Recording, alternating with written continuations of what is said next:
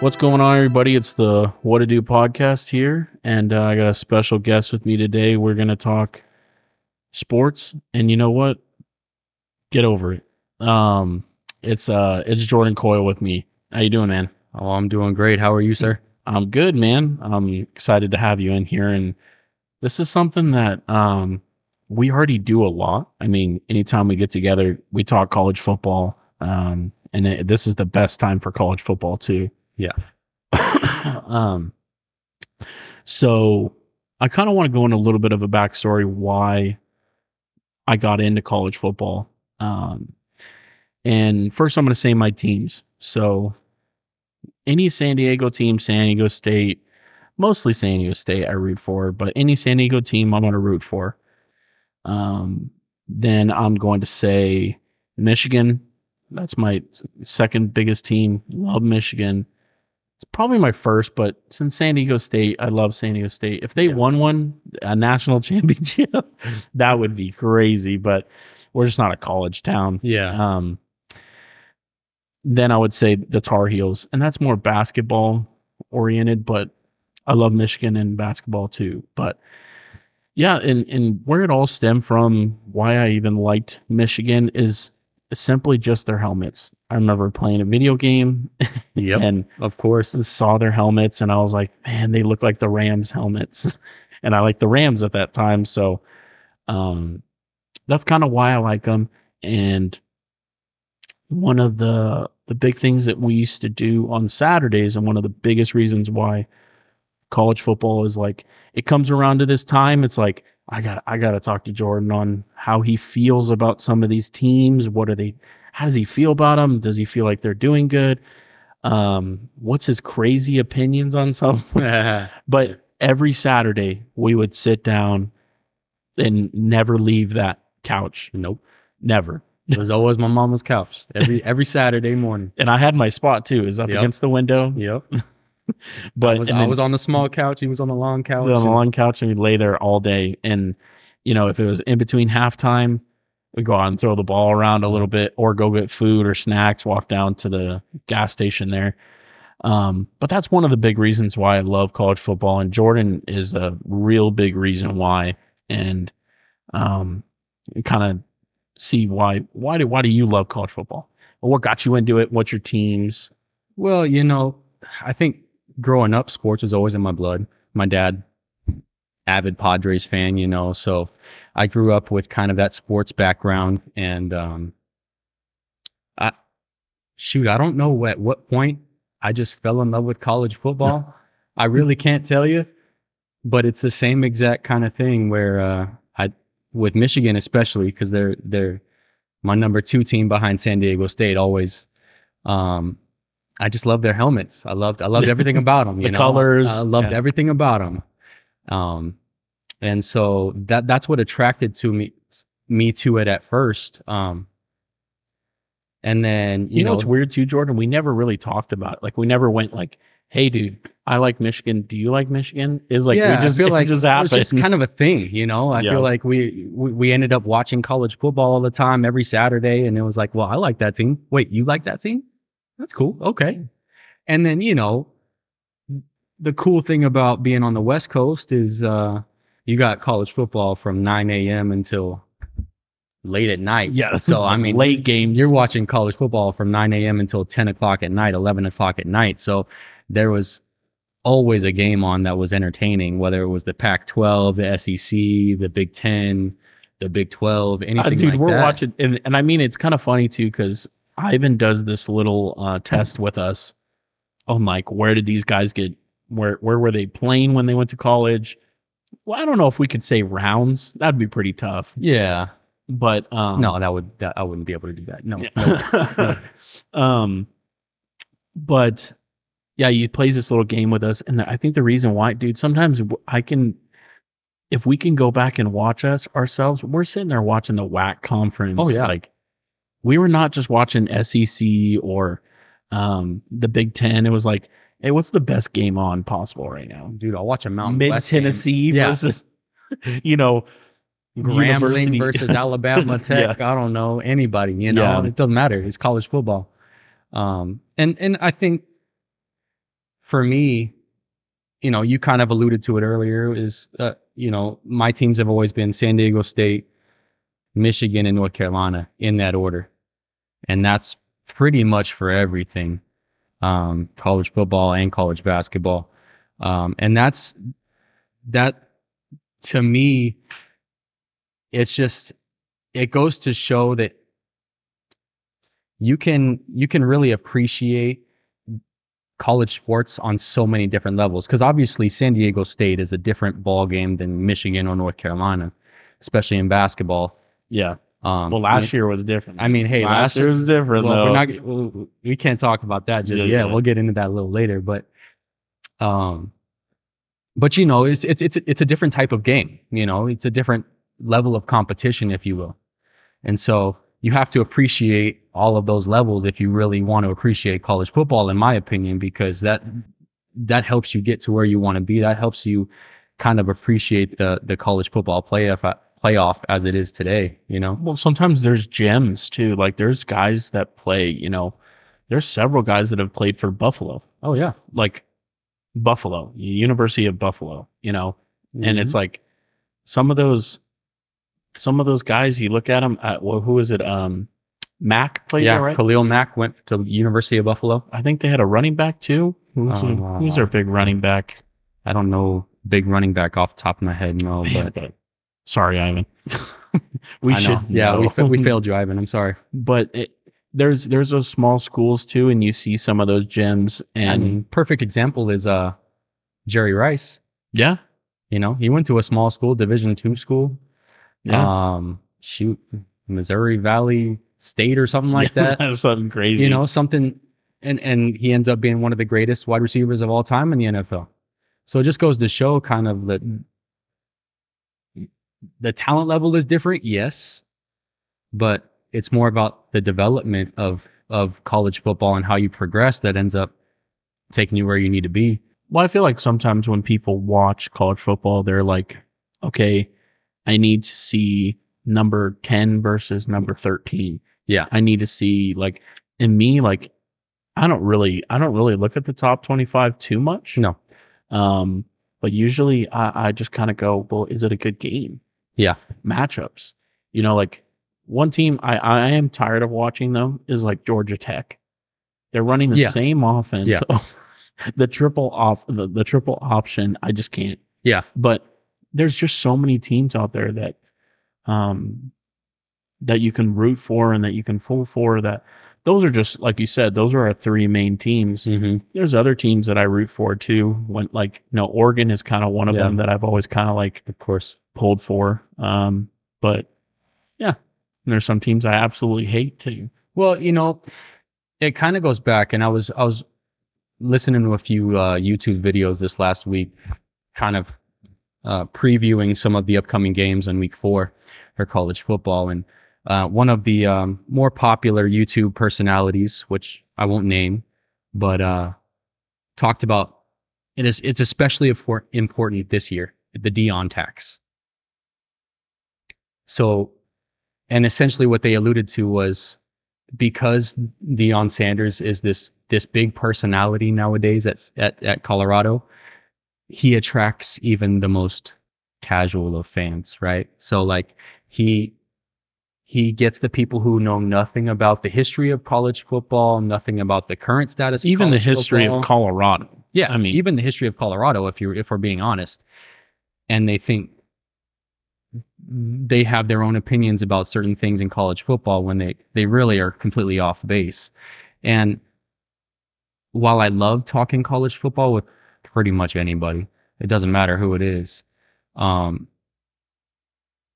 I, I feel like you have to have a certain level of respect for the sport, certain level of understanding of the history of the The sport. alma materns, the Yeah, like the, you the, know, the- like, Let's that's not- like eh, I don't know. It's just like even to like oh UCLA and San Diego State are playing. Like I'm not gonna watch that. They're not ranked. Yeah. You're like, well, come on. Like that's still, a good game. still, a good game. Yeah. Um, and I, I think even the lowest team. I mean, who did Georgia play last week? South Carolina. And they gave them a run for their money. Gave for them the- a run, man. I mean, and you're talking about a South Carolina team that went in there unranked, got, you know, beat pretty badly in week one by North Carolina, and was leading the number one team in the nation at halftime 14 3. yeah, You know, that's, and that's, it's a testament to the coaching staff in the first half. It's also a testament to the fact that they have an elite quarterback in Spencer Rattler. But it just goes to show you anything can happen on any given Saturday, you know? yeah. It doesn't it doesn't matter who you're playing. If you underestimate that that opponent, it might be I game over forgot for you. that he went there. yeah. Spencer Rattler, where he he he first started at Oklahoma. Oklahoma. Oh, Yeah. Oklahoma. Um, he had that. Be- he had that really bad game against Texas. Well, so if if I if I remember correctly, his first game in college, he ended up with like five touchdowns, almost Yeah, 500 killed yards, it. and everybody was thinking, "Man, this guy's the next great thing. Heisman candidate. and then he played you know as is as is most of the elite schedules in college football they played a few kind of softer teams and or uh, i'm sorry stronger teams and he got exposed a little bit you know because His well, the- reads were off. yeah the you know. competition level stepped up And he's. and- And, he, I mean, he's a young kid too. and wasn't that the time he got replaced by kyler murray if i'm not mistaken was it kyler murray No, you're uh, Caleb. caleb caleb, Caleb. williams And then you're he right. transferred yeah with the And he- coach. yeah he went to usc okay um You got you got the Oklahoma quarterback right, i know but Well, you know how it goes Yeah, yeah. sometimes. My history is off sometimes, but um but he's I mean, even coming out of high school, that guy was a five-star quarterback with I mean, you can even look at it now when he's playing at South Carolina. He's got all the tools. yeah, He could be an elite level quarterback in the NFL if he really puts it all together. it might be just mental. Just the He just, mental aspect, you know, there's certain things that don't click in college that, and I mean, look at Tom Brady.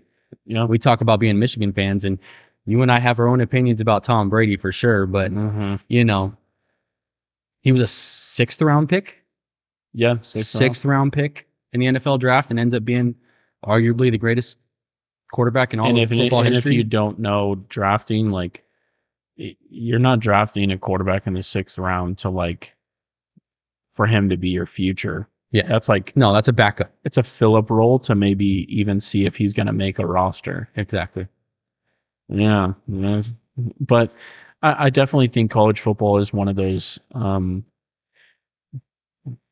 I I catch myself with NFL. I watch my teams. Mm-hmm. I watch the Cowboys and I watch the Rams.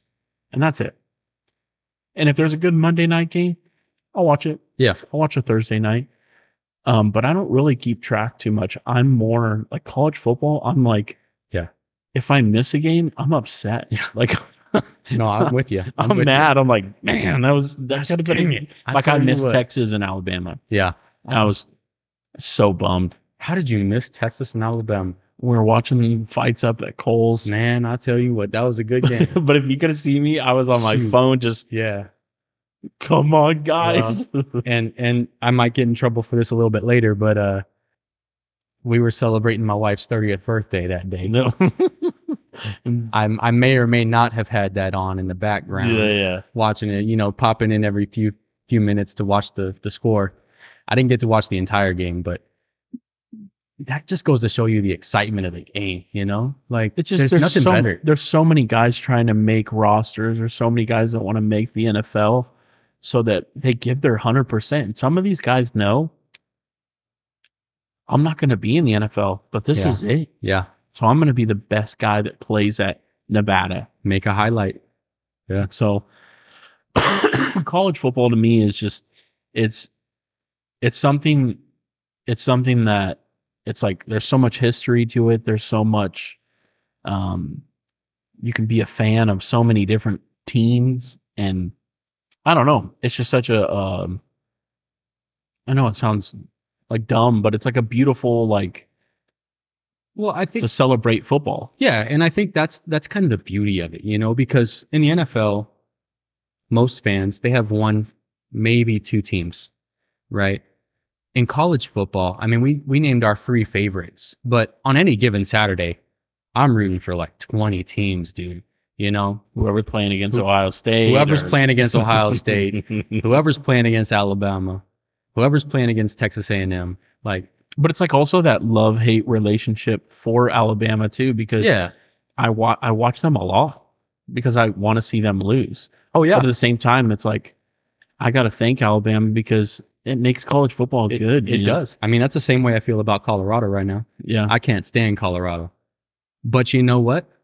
I respect what Deion Sanders has done. for We'll the- get for the into it. We'll sport. get into no, it. no, no, no. We'll I get know, into I it. know, We'll get but into it. but th- it's kind of that same level, you know. It's like you might hate, not hate, you might not like the team, but you can respect what they've done for the sport. Yeah, Like and what it's- they're what they're doing and what they're bringing. It's kind of like the Connor the Connor McGregor Yeah. effect. Exactly. It's like Yeah. Connor draws so many people to the sport of MMA, but the purists are sitting there going, "But he's getting title shots and getting all this credit, and he doesn't do anything." Yeah.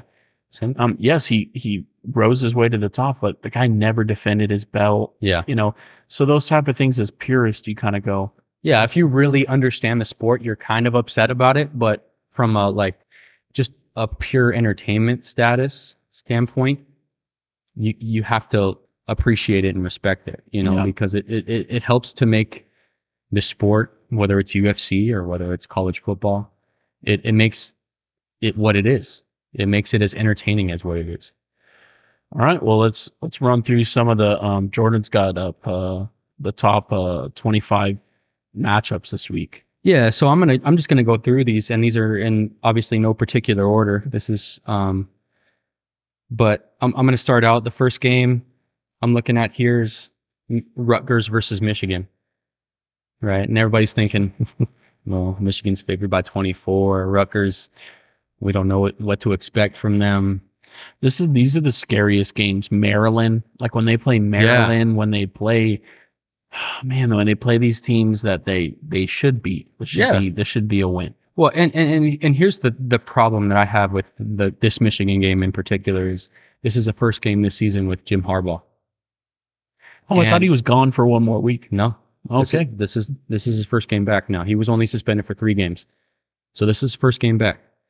And uh, you know, with that, obviously, there's going to be an adjustment period. Whether that's a half, whether that's three quarters, whether that's one quarter, I don't know. I have no idea. But I have a feeling, and trust me, I'm rooting for Michigan. You know that better Mhm. than anybody. But I have a feeling there's going to be a little bit of a a lull, and and and people might an not s- adjustment. yeah, people might not see the the Michigan they're expecting from a number two team in the nation right away, because it it takes a little bit to get adjusted to that. You know, um, do I think they'll cover? No, because that's not the way that they're built. No, They're they're favored by twenty four. they'll win twenty one to zero. Like that's how I could see this game going. Well, you know, I, I but a saw- tough game, like it's it's set, it's fourteen to zero the whole game. Exactly. Well, and and and I, I saw a, a nice statistic the other day that so far through three games they've only allowed 16 points.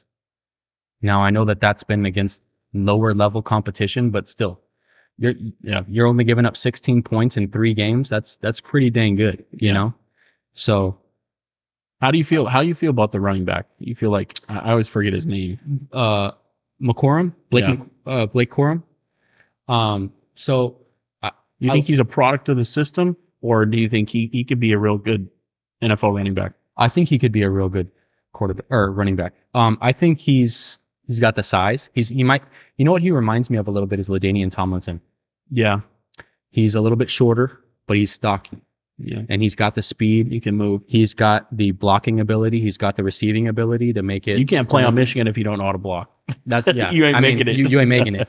Um, but no, Blake Corum, and and I think what makes him so special, if if if I'm being completely honest, is the fact that you can interchange him with Donovan Edwards.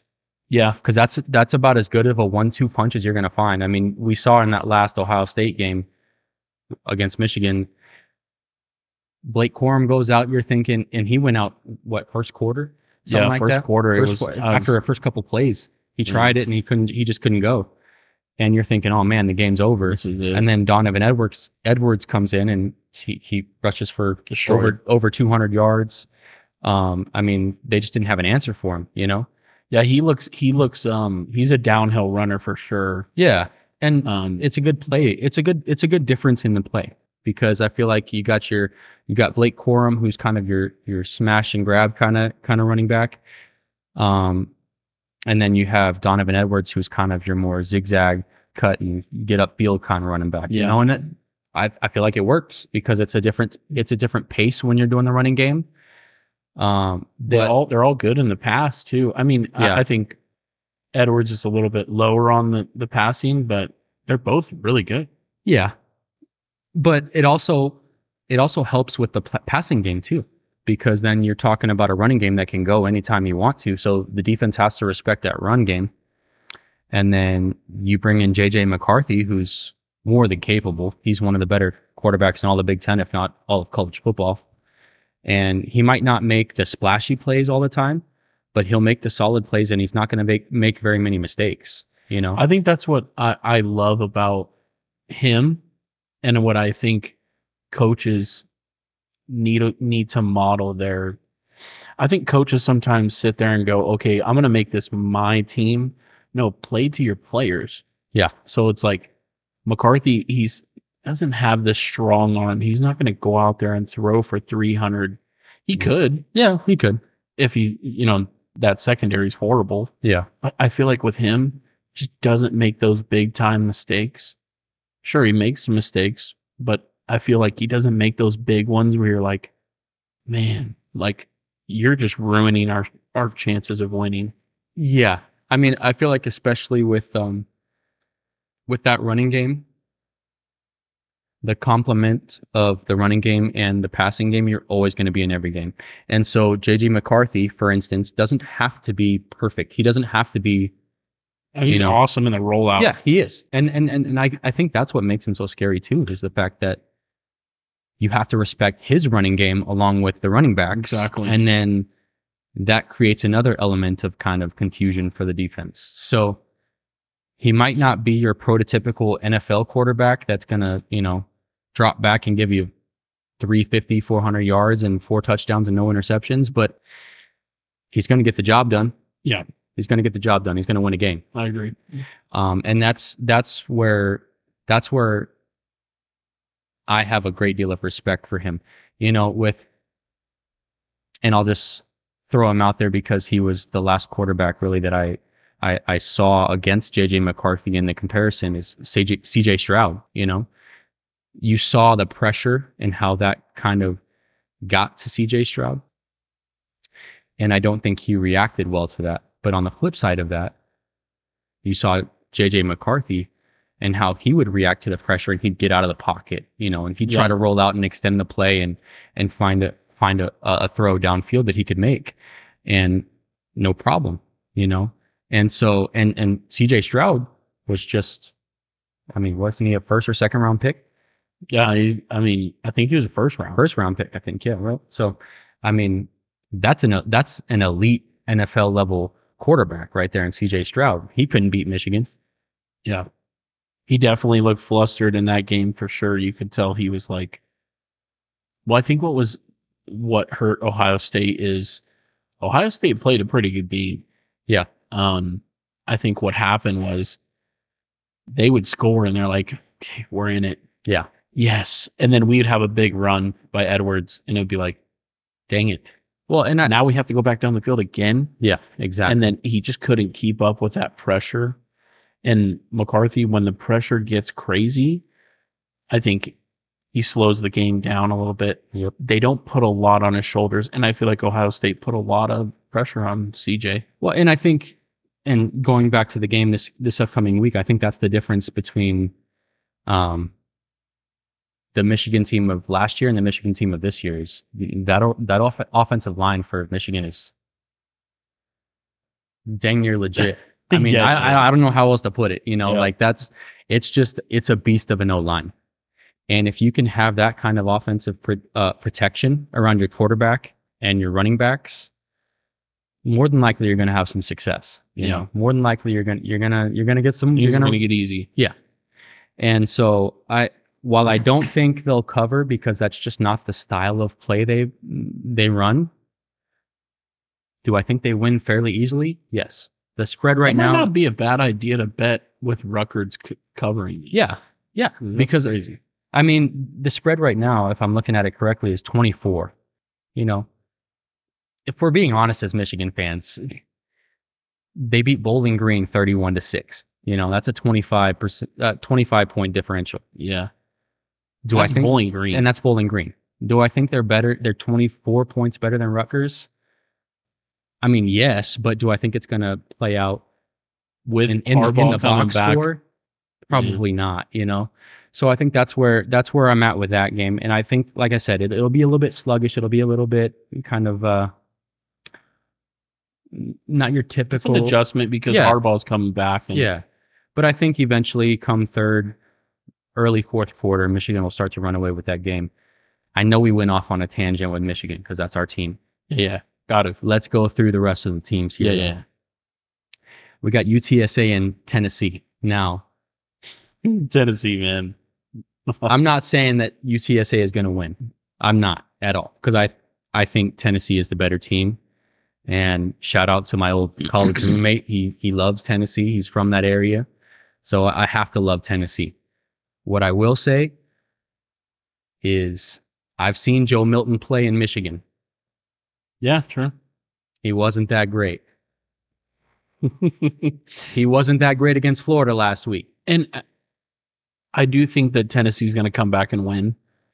Um, Yeah. I think I think they're they're on a must win here. Yeah. But I, this is every year with Tennessee. Well, and, and, and, and here's the thing with that game. Sorry, because- Mm-hmm. Morgan. This is every year, dude. Yeah. This is No, it is. It is. It Mm-hmm. is. I mean, they're two and one, but let's be realistic about the situation. They're 0 and 1 in- in the SEC East now. yeah. So now you're fighting an uphill climb because Florida, of all teams, Florida Yeah. is ahead of you in the standings. And Florida always finds a way to do this stuff. It, makes me mad. But eh, I, I I think You Tennessee. have- I think Tennessee will win that matchup. But it that it's not going to be pretty because they they do not look like a good team. Well, and I'll tell you what, and this is this is obviously dependent on whether or not UTSA is healthy, but Frank Harris, the quarterback for UTSA, is legit. So if he's playing and he's been hurt the last couple weeks, if he's playing, man, that's a game to watch out for because that could be that could be a shootout that goes down to the last couple drives, maybe maybe Okay. last drive. I don't know. I don't like I said that. I mean, it's it's in Knoxville. That's always a tough place to play. Yeah. uh, You know, You so- just got embarrassed. yeah, you just got to. So you, you got a little bit more to fight for, I guess. Yeah. Um, I think they'll pull away with that. yeah, one. they'll, they'll end up. They'll end up. I don't know if they'll cover the twenty-one point five, but they'll win by two touchdowns. I think. Yeah. Um, next we got North Carolina at Pitt. I mean, Drake May is just—he's a stud, Yeah. you know. And uh, Pitt lost to West Virginia last week, who I don't think think is that great of a team Yeah. that to me seems like and it's only a seven and a half point spread Wow.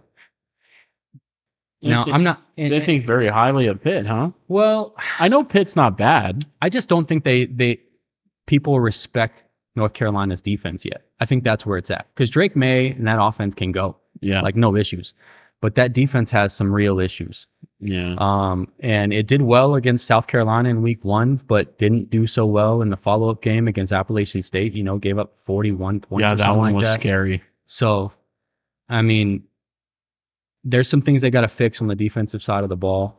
Um, but Seven, man. I don't know about that. I, you can't tell me that that a, that a team that just lost to West Virginia is only seven points less than North Carolina. Yeah. I mean, if I if I if I'm doing that, and I get it because you know these these point spreads aren't aren't made to to be um, indicative one way or another. They're they're they're made so that people bet on the games. Yeah, you yeah. know what I mean. So it's it's it's a, it's it's all a gamble. That's one you would probably want to stay away from. That's one you either want to stay away from. Or it's a parlay. If you Yeah. wanted to bet that North Carolina is going to cover that spread, which I would think they will. Yeah, exactly. Um, so I don't. I mean, and Drake made he's he's he's got so many weapons on the offensive end, and he's such a good quarterback that you really can't count him out. Yeah, you know they're going to show up offensively. They're going to put up 30, 40. That's just the way they go, Yeah, you know? just if that defense can click. Yeah, exactly. Um, next on the list here, I got Florida State at Clemson. Now, that to me is a very interesting game. Because Florida State looked like garbaggio last week. They, they that look- was they were they were one snap away because I think what actually why they lost that game or wh- the reason why they won is there was a um they went on like a third down and I think someone grabbed the face mask and they got a first down. Yeah. So, I mean, there's a couple different ways you can go with that because they had a 31 to 10 lead midway through the third quarter, I think. At that point, you're thinking, man, they're going to run away with this, win 50, 51 to 17, Yeah. something like that, you know, 52 to It's 17. one of those you turn. yeah. Yeah. Like, all right, this check game's every over. now and then. And then they slowly but surely allow Boston College back in the game. Boston College too. Like yes. Boston College. Now, Boston now, College. I will say, they're getting better. they're getting better, but also that was kind of their signature game for the season. Don't quote me on who they they were honoring, but it was some Yeah, there was someone they were honoring. some military representative that played for Boston College. He was a linebacker. I forget his name. It said on the back of his on the back of their jerseys. Yeah. Um, and so they had a lot to play for that game. So I'll give them that. Um, That was their Super Bowl. you No. still don't you still don't blow a 21 point lead with a quarter and a half to go Yeah, that was if you're the number two team to in the Boston nation. College, and I don't to think, Boston College. and I don't think they should. Um, in my opinion, I think they should have got deducted for that. Yeah, and we'll get we'll, we'll get into that a little later because there's some things I have uh, some disagreements with in the rankings, but um, this is a dangerous game for Florida State. if I'm being honest, because Clemson looked terrible in week one against Duke. Granted, Duke is a good team. They've got a great, op- great defense, But, but good program. yeah, good program. Um, they went nine and four last year, and then they followed it up with a, you know, a win over a top ten at the time. Yeah, they're Clemson- starting to become a football program. Yeah, yeah, and everybody on- only knows them as a basketball program, but I mean, slowly but surely, they're they're becoming. you Legit know, when in people were football. surprised about that loss, I was like, I think I think Duke uh, has has um, they're not a doormat anymore. No, and and and the other thing about it, um, you have to understand. There's been a lot of talk about Dabo Sweeney and his uh, refusal to go into the portal and get transfers. Uh, apparently, that's something he's adamantly. I didn't against. know Oh. that. Yeah, Wow, apparently that's something he's adamantly against, and um, that that handicaps you. you that's know? the It- game now. I feel like that's kids are transferring left and right. Well, and, and and you're looking at complete, essentially polar opposites here in Florida State and Clemson, right? Because Florida State they got Keon Coleman from Michigan Yeah, they're State. taking anybody. they got can. Jordan Travis. They Yeah. got you know they got a few. Uh, Bell, another wide receiver, he came out of South Carolina. Mhm. Um, so they've got a lot of their skill players, a lot of their impact players are they've gotten through the transfer portal. And then you have Clemson on the other side who absolutely refuses to do that.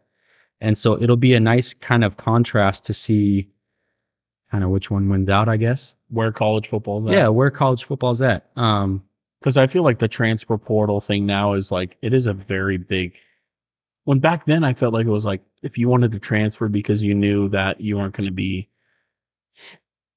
playing anytime soon you're going to go to a smaller school um say if you were with a big school and you went to a smaller school now these kids are going i mean big schools and starting right away Oh yeah, oh yeah, and and and it, it it's crazy to see.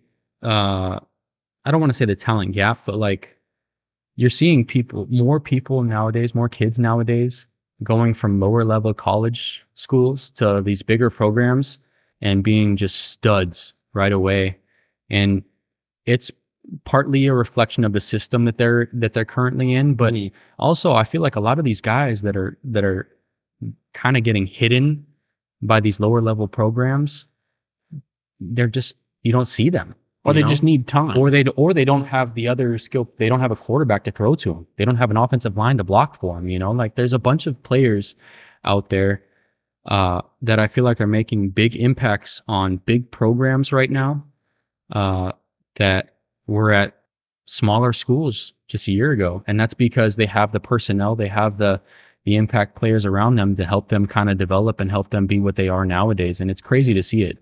Um, and I feel like a, a few of those are at Florida State, and Yeah. I think that's if you're looking just at the rosters here, Florida State should win this game.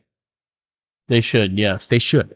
But last week they really got away with a uh, a win there. And then you're talking about going into Clemson, which is always a difficult and Death If- Valley, right? well, Is that what they call it? yeah, Valley. Death Valley. Let's be real about the situation with Clemson. Okay. They've only been good for the last 10 years. Before that, they were just an okay program. Their last national championship prior to a couple of years ago was what, 1980? Yeah, So it's not like they- Deshaun Watson really. Yeah. Yeah. So like they're they're not like a blue blood in that case, but within the last ten years they've become a big time program that has has won a lot of games and has won a couple national championships. Yeah, Right. So you can't deny their presence in college football nowadays. So they're kind of, if I'm looking from a Florida State perspective, they're kind of the big brother or the dragon that you need to slay. well, it's, it's Right. kind of like it, this could be passing the torch again Yeah, back to Florida State because Yeah. I feel like Florida State's always been a big program Yeah. and they kind of struggled there for a little bit. Mm-hmm. Um, so this might be passing the torch. Yeah, and and don't get me wrong, I I I think Clemson has the has the players to to win, especially since it's at home. I don't know though, man. Jordan Travis in big games, Yeah, that guy shows up, you know, against LSU in week one. Would they win 40, 42 to 17, I think it was yeah, something along those lines.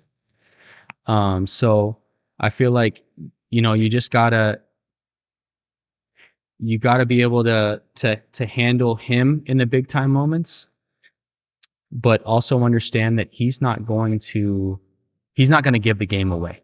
You got to take it from him. yeah, Um, and so, from his perspective, or from Clemson's perspective, I feel like this is this game more so than pretty much any game this week is going to be is going to be one in the trenches because it, it it's all dependent on whether or not you can get any pressure on Jordan Travis. yeah. If you can get pressure on him, it might be a long day for Jordan Travis. If you don't, it's going to be a long day for you. What um, what year is he in? Shoot. He's a sophomore. No, I think he's a junior. Junior. I didn't think he was a sophomore. But yeah, that's Oh no, he's a senior. I'm he's a sorry. senior. He's a Okay. senior. Yeah, So I mean, this is his this is going away kind of kind of season. Well, this is big. I don't- this I is don't- big. I think this is like like I we kind of just said passing the torch, Mm-hmm. and Florida State I think needs this one Yeah. and easily. If they can go out there and really beat Clemson, it's going to be like, hey, maybe you need to think twice about getting those transfers. Yeah. And and I think this will th- this will kind of uh, put things into perspective for Dabo Sweeney because I agree with you. I think at this point, if you if you lose and you lose badly to Florida State, you kind of have to reevaluate your program and see where you're at, and there has to be some kind of give and take with the transfer portal. Like you might not want to go all in with the transfer portal, Get- but you just got to get get, high a couple. talent. You got to get a couple. Just get some uh, get some cats, you know, You got to, dude. because you got to get dogs and then you got to get cats. Yeah. Go out and get some of those athletic kids. Yeah. that deserve a chance to play for Clemson. Yeah, you know, in my opinion. So we'll see. yeah, I think Florida State will win that one, but yeah. that one's that one's um that one's one to definitely surf with. Uh, so I'll, I'll tell you what. That's one I actually have Clemson winning. Clemson. Okay, Yeah, I got Clemson winning that one. that's not And- that's not it's not bad. Not because I, like I said before, not because I think Florida State's uh, or Clemson, I should say, is more talented than Florida State. I just think the environment is going to be too much for uh, for Florida State to handle. If Florida Um, State overcomes this game, like if they if they really do win this game, I think it's going to kind of give them some a good chip on their yeah, shoulder. if they win this game, if they go Mm-hmm. on the road to Clemson and win this game, I don't know who else in the ACC is going to be able to to compete with them. Now, we also have to take into consideration when we're talking about 18 to 23 year old kids. Yeah. So it's it's hard to be motivated every Saturday for a game, no matter who you are, no matter how talented you are. Um, and so you could lose any game on any given Saturday, as Yeah. they say. But I think the best chance would be North Carolina, but still, that's going to be tough. yeah, even still, I mean, I don't, e, I don't even know if they play. Do they play North Carolina? Mm, they probably don't. They probably play. no, them- they don't. They don't National play game. North Carolina. well, they play them in the conference if they. yeah, they're- it, the only w- the only way they'd meet them is in the in the conference final. Um, so that's one to keep an eye on, especially this week. yeah. Uh, a- another one that's kind of going under the radar is uh, Oklahoma Cincinnati. That's in Cincinnati. It's their first home Big Twelve Big Twelve game. But man, Dylan Gabriel's a beast. I'm just not, Transfer from UCF. I'm just not high on Oklahoma. No, I mean, I don't think they're gonna. I don't think they're national title contenders, but do I think they're gonna cover a 14 point spread against Cincinnati at home, who just lost to Miami of or no, I'm sorry, they didn't lose to Miami of Ohio. They lost to Ohio. Mm, Do I Mm-hmm. Mm, think they're gonna cover a 14 point spread against them? Yes. Yeah, that's good. There That, mi- there- that, that'll be a good watch actually. There might be a little bit of juice for Cincinnati though, considering that's their first Big 12 team. So that's one to keep an eye on, you know, for sure, because maybe the tensions are a little bit higher. yeah, is since he's moving there this year or next year? This year. Yeah, Okay. this year. Yeah, this is their first year in the Big 12. um, so that'll be one to keep an eye on. Obviously, the big game at what we got 12:30 here Pacific time, Colorado at Oregon. He's the big one. This is the this is the big one that all of the media want to talk about. Look, I, look. My okay, so my take on Colorado is, I I really like Deion Sanders. I love Deion Sanders. Um, he's a cowboy. You know, I've always liked his flashiness. The one thing I'm not liking about what's happening to college football Mhm. is people are going nuts. People are going crazy. And you look at Colorado and you're like, I like Mel Kiper, or not Mel Kiper, who's the other guy? Todd McShay. Yeah, what he said. He was just like, you guys weren't even like a, you guys haven't had a good football program in a long time. Yeah. And all of a sudden you guys are showing out to the college day thing. Where were you guys five years ago when mean, you were here? Their last winning season was in what 2016, 7 years ago. So it's like, I kind of want, I kind of want a little bit of a, or I think they might have they might have had a winning season during the COVID year. But either way, the COVID year. Yeah. let's move past a that. lot of things happened Yeah. during COVID with let's those, pretend like that with didn't happen. teams. Yeah, um, yeah, I feel like it's good for college football for people to start to love college football, but I, I don't think they got dogged on their team. Man. Well, so eh, here, here's my thing about Colorado. I, I I appreciate what they're doing for the sport to a certain extent because Mhm. it is bringing more popularity to the sport. But I think some of the attention is negative attention. And I don't like that. It's too much about his kids, too much about like, Here's my thing. You know, it's all about Shiloh Sanders and Shador Sanders. Well, there's what, 83 other kids on that team that got scholarships? what did you hear about Deion Sanders after when he won, when they won that Colorado State game? No. when he was walking to the tunnel after the game, Mhm. they were like, Your son, this and that, your son, your son. He was like, Hey, I'm proud of my team. Like, and that's why I like Deion Sanders because I feel like I think he understands I'm going to bring the hype wherever I go. Yeah, I mean that's just his personality. That's just his personality. that's who he is. Um, but I think also that Colorado State coach saying what he said, that it hyped up the game. It really hyped it up. Yeah. And it lived it, it was a good game. it's a pretty solid game. Um, but I like that Deion Sanders kind of checks the media every now and then and goes, Listen up, Yeah, I'm proud of my team. What my team did tonight. We we struggled, but we came out and won that game. Well, and and here's another thing to to kind of back that is they could have folded after Travis Hunter got hurt. Yeah. He left the game and he was out for almost the entire second half. Like they could have called it quits. How'd you Like- how'd you how'd you feel about that hit? It was a late hit. It was definitely not warranted, Uh, Yeah. but it wasn't worthy of, I don't think, an ejection or a suspension. I think I th- I think it should have been a penalty. it and and and Brent Brent actually brought this up. It's a good point. He was a defenseless receiver. He wasn't looking at the defender while, you know, hmm. Mm. and with whether I agree with it or not, in today's new rules, he technically is a defenseless receiver. So you can say maybe that's targeting and eject him from the game. You can make a case for that. But these people making death threats That's against horrible, them. man. I mean, I heard that and I Bro. was like, man, that's horrible. grow up, dude. It's college football. It's Hating each- college football. and dude. also too, they're hating each other at all It's- every down. Yeah, you know, I mean, whether or not it was intentional, whether or not it was dirty, whatever your your opinions on it were, like the guy doesn't deserve to be given death threats. Yeah. Um, I don't think it warranted a, s- a suspension. It was not overly egregious, I wouldn't say. He didn't go to the head or, you know, below the knees or anything like that. It was straight to the chest. My opinion, I think he should have got um maybe a quarter or two taken Well- from him. But if if they would have said, you know, because at first when I saw it, I was like, man, that should be targeting, that should be a suspension, that, should be that that's horrible, man.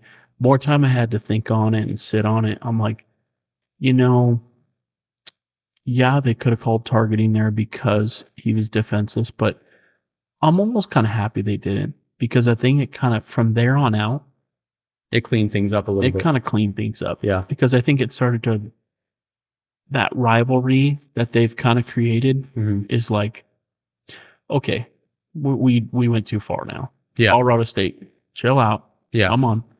The, the guy, the ball was way over his head, and then also the defender that was with him, trailing with him, he gave up too. He was Yeah, he's like, well, "Oh."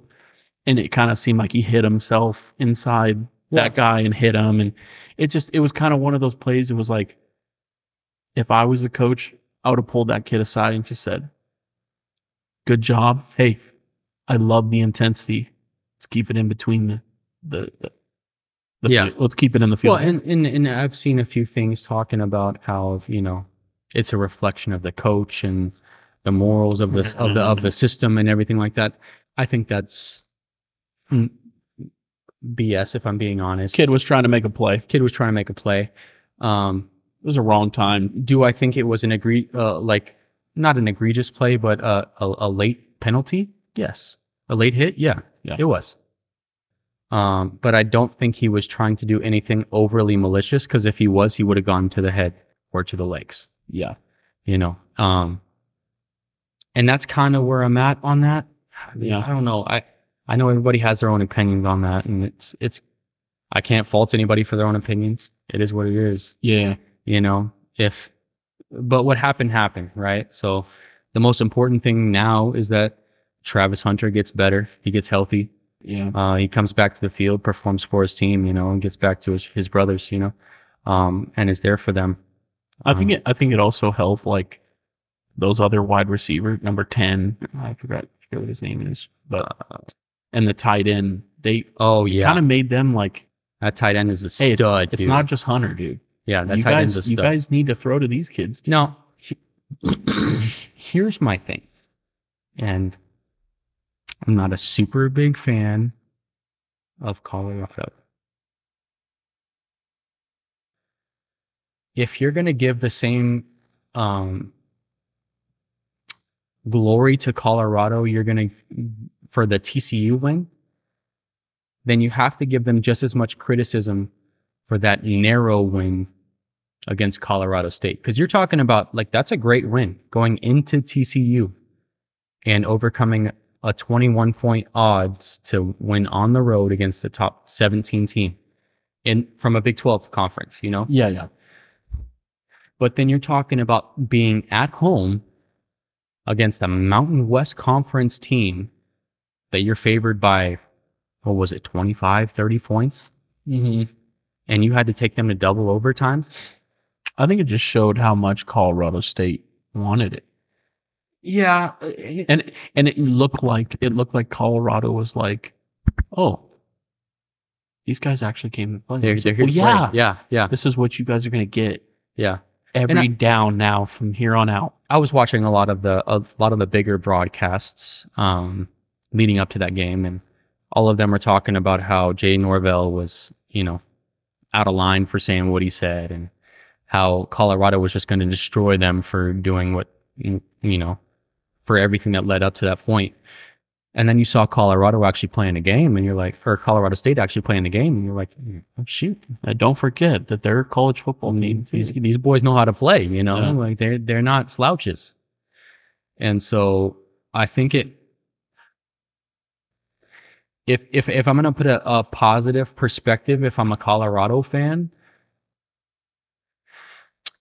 it's nice to know that you can overcome that kind of performance from a team that you didn't expect that kind of performance from. Yeah. Now let's go into the test this week. Yeah, so we got Oregon in Oregon. And Oregon had a tough first week loss. Was it? No, no, no, no. They're three and zero, dude. Are they? Yeah, I they, thought they lost their first we week. no no no no they they uh, steamrolled Portland State in their first I week. thought that they lost. no, so they they they beat Portland State eighty one to seven in week one. Eighty one to seven. Youch. Um, and then they beat yeah. talk about a game. Mm. And then they beat Texas Tech in Lubbock in Texas Tech, thirty eight to thirty. And that was actually a good game because uh, that was a game where Oregon didn't have everything. You know, that's why I thought they lost it. yeah, they don't they know didn't why. look they didn't look great, I guess I didn't check the final score. and they still came back and won in in- you know in a tough road environment. And Texas Tech coming into the season was a sleeper Big Twelve championship kind of team, and now they're sitting here at I think they're one and two. Um, so that's a pretty dang good win, even if it was a come from behind win against opponent you didn't think was going to have it when you came into that to that stadium to play. Um, and then week three, I mean, at home against Hawaii, Mm. fifty-five to ten, you know, no big Mhm. deal. But Hawaii's Houston. well, yeah, they are. I feel like anytime they play a big team, it's like Unfortunately, yes. Yeah. Um, but what I love right now is the skill players and Bo Nix because I feel like that's, I mean, the core of the skill players and Bo Nix, it, yeah. unstoppable, dude. And that defensive line for Oregon is legit. And they're just, I And- think also too, like all around fast Yeah, they're fast and big. this is another one of those games. I, I kind of talked about it with the Clemson Florida State game. This is another one of those games I think that's going to be decided in the trenches because Colorado's offensive line is horrible. yeah. They've given Tackle, up, their tackle play has been pretty bad. uh, they've given up so many sacks. I don't know what the exact number is. I think it's 12, over 12. and something like hurries too. Hurries Yeah. to the quarterback. that. And and to Shador Sanders' credit, he's he's running. he's made it look He's running. like it's no problem, you know. Like He's it- running. It is what it is, but I, I have a feeling against elite competition like this, you're gonna you're gonna you might have to to face some legit challenges that you might not be able to overcome if I- if I'm a, if I'm a Colorado fan. in Nebraska, I feel like Nebraska was like kind of a win for them to be like, okay, we're not a team that is just going to get walked over Yeah, by a big school. Yeah. Um, but this one, uh, that makes it a little different for me. I thought Oregon lost, so I, I got Oregon Well, so they're favored doing by them tw- dirty. they're they're favored by 21 at home. This is Yeah, it's in Eugene. That's tough. that's one of those games I think they cover. And I I wouldn't be surprised if they didn't cover. I would be surprised if Colorado won the game, but I wouldn't be surprised if they didn't cover. I will pick them to cover in this game just because I I think if we're talking about and I know all the spreads are based on a neutral site, but if we're talking about Colorado f- at home or I'm sorry, Oregon at home against Colorado. I don't care. I don't care what your skill players are like, especially If if Hunter you're, out, if too. you're missing Travis Hunter. That's that's a big loss, whether you want to admit it or not. That's Yeah. a big loss on the defensive and offensive side of the ball. So, I think I, I just think Oregon's got too much firepower for Colorado in that game, and Yeah. then it, it might end up being a close game in, in the start, and then Colorado or Oregon's just going to run away with it at the end. Yeah, I just think I just think it's gonna it's gonna show them, okay, you know, you guys, you guys had your fun. Yeah, And it's been uh, real, but y- you, you're starting to enter into the Oregon, Utah, Washington State, you know, USC. Washington, you know, all those teams that USC. Yeah. You could potentially, I just named all those teams off. They could easily lose 90% of those games. oh yeah, easily. And all of a sudden we're looking at them and going, I mean, so and and the I think the Vegas odds for Colorado to enter the season was either three or four wins. Obviously, they've already either matched that or they're about to get that. But I they're don't- three, they're three now. three in them. Mm. I don't think they get it within the next two weeks because I think they lose this week to Col- to Oregon, and I think they lose next week to USC. Um, after that, I think their schedule softens up a little bit. After that, uh, they might get to full, they they. I wouldn't be surprised if they made a bowl game, but I don't think we're going to be talking about. I think they're them- going to make a bowl game. yeah, but I don't think we're going to be talking about them making a run to the Pac-12 championship or the college football playoff. Right Now the cult, the one that I'm like kind of interested in is if they. I wouldn't be surprised if USC they lose to USC because it's just one of the ones that they circle on their calendar. Go, this is business. Yeah, It happens every year with these teams, yeah, and USC is known for. It's like you you guys are going to blow it sometime. yeah, It's just what team are you going to blow it to? And yeah. Yeah, y- you know, you, you make a good point because I think there could, like be you said, any given day on college football, any given things Saturday. happen. And um, but this Oregon one, this one is, I think they got a gut check. You just played a Mountain West conference team, and they they really, if you didn't have that targeting at the end, which number eight, that guy for Colorado State, that- we're gonna see him in the NFL. Oh yeah, Kamara, He is a that guy's a stud. stud. Yeah, that guy's a stud. He was in every single Every single, play. Yeah. man. and he was hurt for most of the game too. He was battling cramps or some kind of leg, lower body injury, something like that. I mean, Yeah, his knee. Yeah. I mean, something with his Yeah. knee. something. He I mean, is a stud. Yeah. I was he like, was still "Man, getting he's after Shador moving." Sanders. So that that's a game, and and you know you kind of alluded to it earlier, but that Colorado USC game might be interesting, and I know we're jumping ahead a little bit, but that's at Colorado, so It could be upset alert. It Yeah. could be. I could see a case. I could see a case where USC might be on upset alert with Colorado. Um, I this think week- it's a little early in the season for a little bit of an upset for USC because I think they're focused. yeah. It's it's when they get to the end of the season. Oh, dude, Caleb Williams is so good. I I I'm not a didn't- fan of I, I, USC. did, I didn't think he was going to be as good as he is right now, and he is like, You know what he reminds me of? He's the college version of Patrick Mahomes. yeah, A little, uh, obviously bigger, a, a- a lot bigger. a lot Yeah. bigger, but he's the college version of Patrick Mahomes. I mean, the He guy looks like he already should be in the NFL. Yeah, he should. Um, he's just he he is incredible. Watching him extend plays and make plays out of nothing, it's just it's like, how do you do that, dude? Mm-hmm. Mhm. How do you do it?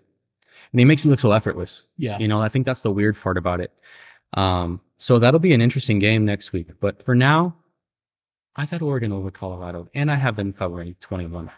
I don't know if I have him covering. I think it's going to be a close one, but I think Oregon's going to run away with it at the end. They're going to make it look easy Yeah. towards the end. Maybe Yeah. third quarter, it's going to like it's going to be a first good half, but I, I feel like Colorado hasn't put a full game together, Yeah. and you cannot put a a half a game up against Oregon. They're going to expose. Yeah. They, yeah, exactly. because You they're can- going to play. They're going to play all four quarters. Yep. And that- they, they just keep coming at you. They're relentless with their speed and their their tenacity and their their uh, their strength. You know, I mean, they're they might not be your prototypical uh, front seven kind of team, but if we're talking about the offensive line and the defensive line, they they can go toe to toe with anybody in the country. Oh yeah. Not give me give me probably like two more. All right. Um, We'll let's- jump in. We'll jump into some baseball. Okay. Um, let's talk about well, let's talk about the other two that are probably the biggest games on the schedule. Ole Miss, Alabama. Um, so a lot of people talk about Alabama as if they've fallen off. I think they've only they've only been struggling with their quarterback play. Their quarterback play just looks Well, so not very good. and, and all, well, last week, no, you're right. Mm, Um, Tyler Buckner is not the answer. Um, Ty Simpson is not the answer. Uh, I think Jalen Milrow is the answer, but okay. uh, I and and I don't know what the specifics were. I've heard rumors about him possibly getting suspended or whatever for that last game against South Florida, and he might not have been eligible to play. But I think he gives that team the best chance to win. Have you seen that guy? No. He is a a specimen, dude. He's a big guy, an athletic guy who can run. I mean, he's he's more athletic than probably ninety nine percent of the people that are going to be on the field at any at any given point. Yeah. So I feel like if you can if you can tailor an offensive game plan around him, you're going to have a good chance of success. He might have had a bad game against uh, Texas, but he also threw a couple nice deep balls. Uh, he he made some nice plays, extended the, extended a few. At that point, I, there was one point in the game where I thought Alabama's going to get away with this. Well, I mean, I was like, dang it, they always get away. yeah, exactly. And and Texas was dominating the game. They were only up thirteen to nine, and then uh, Jalen Monroe goes to uh, or Milrow goes to uh, Burton on like a fifty-yard touchdown pass. They go up sixteen to thirteen. You're like, oh shoot, Yeah. Alabama's got this. And then Texas obviously answered, which is cool. Um, and and kudos to them for responding appropriately, but I don't think that Jalen Milrow has gotten the uh, the credit he deserves yet for that game being as competitive as it was. He was the reason it was as Yeah. competitive. Because if you, I'll, I'll tell you this: if you have Tyler Buckner or Ty Simpson in that game, that's a fifty to seven route, easy. Yeah. 49 7, whatever you want to call it. So he gives them the best chance to win because he's the most athletic and he's got the best arm. Yeah, I They- feel like last week was like a good, a good idea of what Bama needs to do. It was kind of like a test trial run. That's a good team to test trial run. I mean, and I'm not I'm not saying anything about USF because they're college football players and they run me out of the building every Saturday. But it's Bama. if if we're comparing a f- five a group of five stars in Alabama against USF, I expect that that point spread to be a lot different than 17 to 3. Yeah, and Alabama just didn't look like Alabama. The defense, the defense looked their fantastic. defense always, man. You know, I can't say I can't say enough good things about that Alabama defense. It looked fantastic, and I hope it brings it this week against Ole Miss. Yeah, But that offense looked horrible, and and yes, they have some very real quarterback issues that they need to figure out. I think they, I think more so than anything, they need to figure out an offensive game plan, like a specific game plan for Jalen Monroe- Milrow, because I think if you're able to tailor your offense to his style of play, you'll have success. yeah, They just didn't do that in that game against Texas yeah. They didn't. and and and that's that's where the problem lies. Now on the Ole Miss side of things here, everyone's talking about them like they're a great team, and and they've played well so far. Don't get me wrong, but we're talking about them playing Mercer and winning 17, 73 to seven. All right, Yeah, I know. seventy three to seven against Mercer. Fine, whatever. That's expected. You should beat that team that by that much. Yeah, I wish Michigan could beat a team seventy three to seven. That'd be nice. you know. But cool, you beat Mercer seventy three seven, and then you beat Tulane, which people are going to make a lot of uh, a lot of uh, things about that game, um, but they they also forget the fact that Tulane was playing with its backup quarterback in that game too. You know, so if if uh, what's his name Pratt, I think is la- is his last name, the starting quarterback for Tulane. If he plays in that game, I think that's an entirely different game. And the final score was 37 to 20. That's a lot closer than, or that's the game was a lot closer than that final score might indicate. I think. Yeah. And so I don't know how good Ole Miss is. Jackson Dart, transfer from USC, he's a solid quarterback. They have uh, Judkins as their running back. He's a solid running back. Um, I don't know much about their skill players, but they have the talent to do it. I don't know if they can do it against that Alabama defense Yeah. here's my problem. I, I don't know if Alabama scores a ton of points, but I don't know if Ole Miss can score. On Bama Field. Or yeah, exactly. Yeah, I, I think they might score, but it's one of those those things. that It's like Bama already has like their number too, so it's like, you, is it Yeah. in is it in Bama? Yeah, no, it's uh, no, it's not. I think it's So is it in Mississippi? yeah, it is in Alabama. Sorry, it's in Tuscaloosa. Yeah, that's tough. Yeah, and I don't, I don't know if Alabama's going to lose two home games in a year. Mhm. Not under Nick Saban. that's that's not a bet I'm willing Mhm. to make. Um, No. And so, I don't know how. I mean, if if Lane Kiffin can take his Ole Miss Rebels in there and, and take care of business, uh, kudos to them for it. But that's kind of a toss up for me. I think Yeah. that could. I think that could be another game though that ends up being like a last possession kind of game or a fourth quarter kind of game where it's decided by a field goal. yeah, who's who's got the better defense? Alabama, Yeah. for sure, for sure, Alabama. That's, Um, I think that's what it's just going to come down to. It's going to be who's got the better defense. yeah. So and if you score at the right time and it's just i feel like bama as much as they've had their struggle um they still look good defensively and that's i'm more scared of teams when they don't have the defense you're like you're Yeah. sitting there going like north carolina i'm sitting there going man like they scare me because i don't know if they're going to make it far yeah, because defense wins championships and I agree. and I think um, Bama's always had that solid defense. And I think they've had, you know, losing to Texas is not embarrassing. I think No. kudos, kudos to Alabama also, too, for usually Bama. I mean, I, I say this about Bama. Usually what I hate about them a lot is they're playing these young, these teams. And I'm like, who are you playing in Yeah. the first three weeks? Oh yeah, I think that's a lot of that's that's always been my issue with not just Alabama but the SEC in general is very rarely do they travel west of the Mississippi Yeah. or outside of their comfort zone. I mean, You the know? only reason why that they, I think they're playing Texas because Texas is going to be in the SEC. Yeah, But And- I think Texas really showed out, and it. I don't think it, it changed my mind on Bama. I No, I- think Bama's still that team that. I don't know if they're a top 15 team. I don't know if they're they can be considered an elite team this year, Yeah, but that's a team I don't want to face on any given Saturday. yeah, I agree. You know, that's a team that can give it to you any day.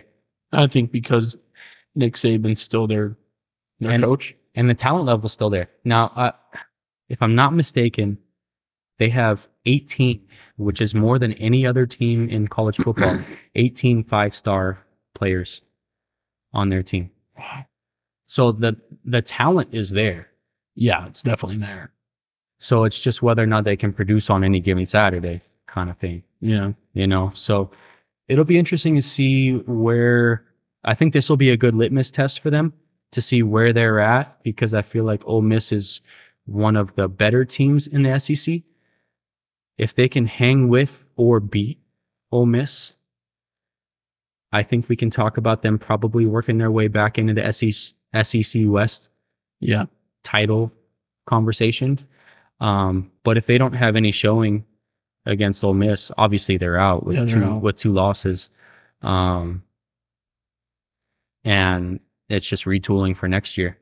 I think the biggest the biggest uh, concern for uh, Alabama next year is trying to bring in a quarterback that more fits their system because Jalen Milrow is great. He's great. I like everything I've seen from him so far, but Just doesn't seem like it's clicking. it does. Yeah, exactly. It's not. It's not Bryce Young of last year. It's Yeah. not Jalen Hurts. You know, it's not Tua Tagovailoa. It's Yeah, not they've- all of those teams. They've been kind of Mac Jones. Like they've always been kind of lucky to have somebody that fits quarterback system. that fits the system. Yeah, exactly. And I don't think he fits the system. I think they have to do a little bit more work to cater to him in terms of his playing style. Uh, if they figure it out, that could be a dangerous team, though. Yeah. That could be a team to watch Definitely. out for. Uh, last game we'll go through is Ohio State at Notre Dame. I am the biggest Notre Dame fan this week. I Well- am- I'm singing their fight song. You and me, you and me both, bro. yeah. You and me both. Um, this could be an interesting game. That's in South Bend too. Yes. Now, last year, I absolutely couldn't get enough of watching Sam uh, Sam Hartman. Yeah. That guy is a stud at Wake Forest, or he was a stud at Wake Forest. Yeah. And then he goes to a Notre Dame team. And it seemed like this Notre Dame team, all they were missing was a good quarterback. I mean, we talked about them last year, and they lost at Marshall, they lost at Ohio State, and those were all close games, but they couldn't score enough points Yeah. uh, to keep up with those teams. Not saying that Marshall is a great He team. kind of looked like that quarterback. I don't know. The Asian dude. Yeah, Tyler Buckner. He just doesn't. He, he didn't give it. He didn't seem like he was a Notre Dame quarterback. Well, and he's the gentleman at uh, at Alabama now. Yeah. So that, that goes to tell you where Alabama's at in their, in their s- state of the QBs, you know?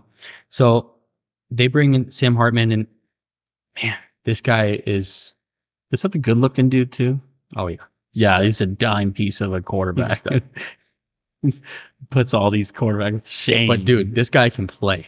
yeah, He can play. And I think him with Audric Estime, their running back, yeah, stud.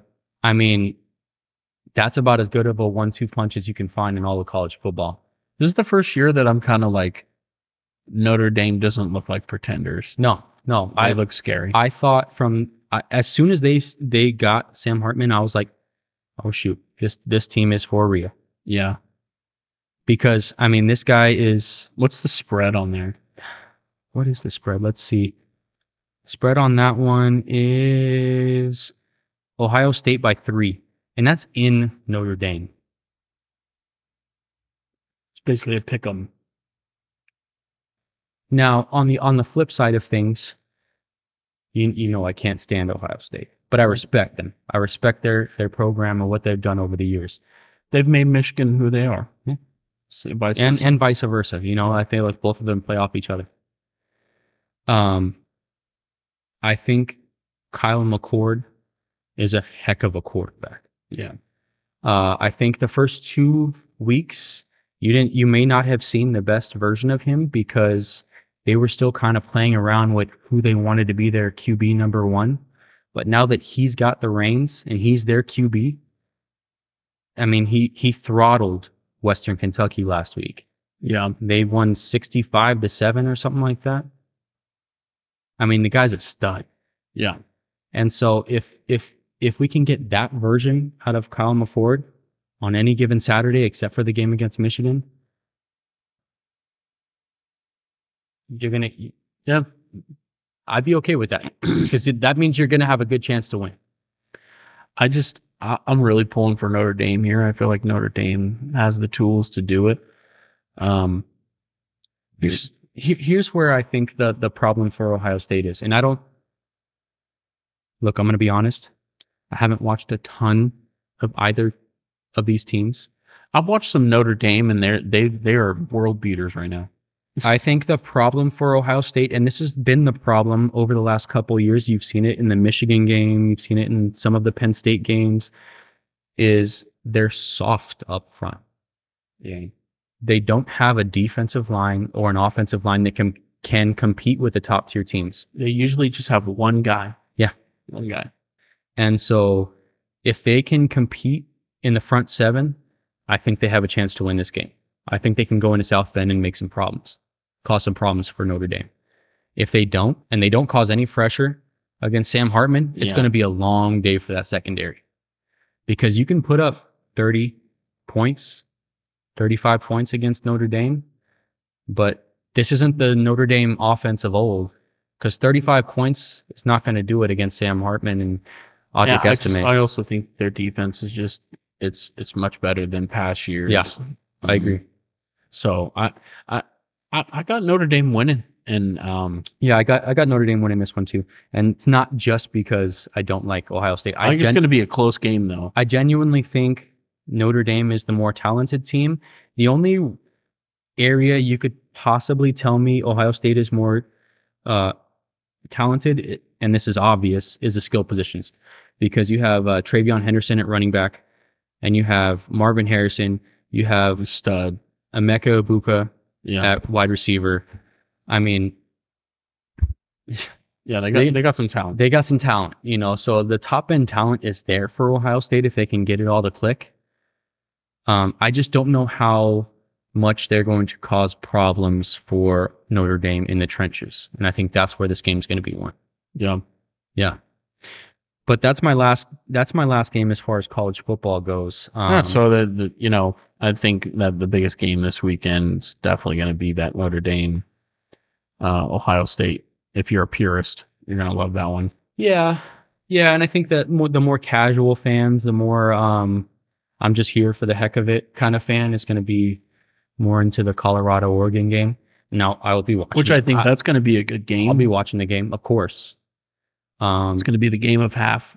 I don't think that's a game that's going to decide the CFP though. Where I think, whereas I think the game against the game with Ohio State and Notre Dame has more college football It's got a playoff lot of weight to implications. it. Yeah, yeah, I think that's where my mind goes with that game because it just it, it seems to have more more importance. So another big, uh, you know, we'll kind of end on this topic, but I'll try not to get too deep into it because I know it's just, it's tough. It's a tough, touchy topic for us. Um, it's, I think for me, it's it's one of the most disappointing seasons for me.